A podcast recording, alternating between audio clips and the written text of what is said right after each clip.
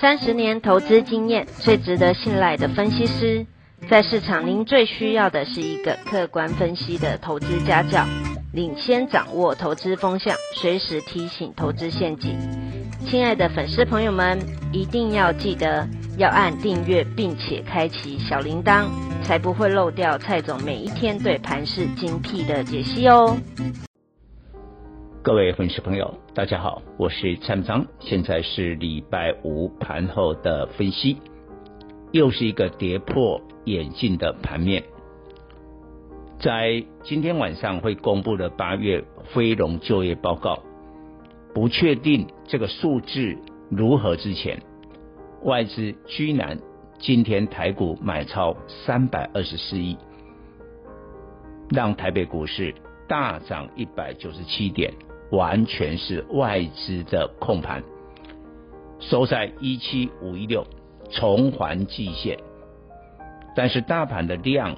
还是没有出来，只有三千六百多亿。我们先说外资为什么这样做，我们合理的推测，外资先前做错了，你记得吗？外资先前一度今年来卖超台股高达。五千八百亿，那当然那一个阶段呢，台北股市啊是曾经有跌到八月二十四号一六二四八的低点，但是后来联总会定调，不会急于升息，所以台股的资金行情还是存在，它立刻就在最近大幅的买超，而且我觉得啦，外资是在赚期货的钱。你只要去查一下，外资先前在期货的空单一堆，现在现货买超啊，它期货空单就回补了，所以把大盘打到一万六啊，现在又回到了一万七千五百啊，谁赚到？他赚到啊，他赚到啊，所以呢，联电跟台积电今年双雄，我认为就是外资赚期货钱的工具。因为这个是两大权值股，当然现在也刚好是半导体的一个巅峰，所以拉抬了联电，联电今天大涨九趴，来到了七十块，还有外资喊到九十块，我仅供参考。不过哈，蔡总在这个行业有三十几年的经验，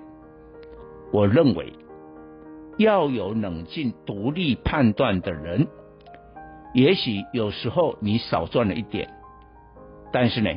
通常你会是一个赢家。我们来看一下，上个礼拜我就讲过了，连电这样的一个效应，风车会动。我当时点名了两档，本益比在十倍以下的南茂跟頎邦。今天蓝茂呢涨了六趴，可能是昨天跌四趴补过来。頎邦今天外资大买，这个已经快接近它波段的高点，所以我们说，联电晶圆代工的这个行情之后，封测是涨业绩，是涨真的。但是今天你也看到，往晶圆代工的更上游，细晶圆、合金、环球金、台盛科都涨了，还有一个。升阳半导体做什么？再生晶圆，因为你细晶圆缺嘛，所以再生晶圆就跟着水涨船高，它涨停了。但我告诉你哦，去年联电也是差不多在夏天的时候有一波嘛，联电去年涨两百趴，那时候升阳半导体啊也跟着飙到了差不多快九十块，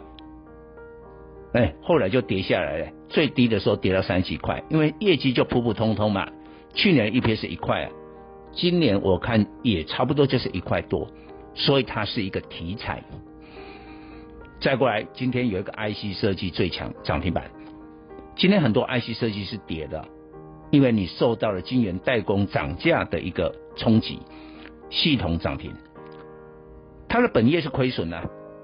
但是在为什么涨停？因为持有联电的股票，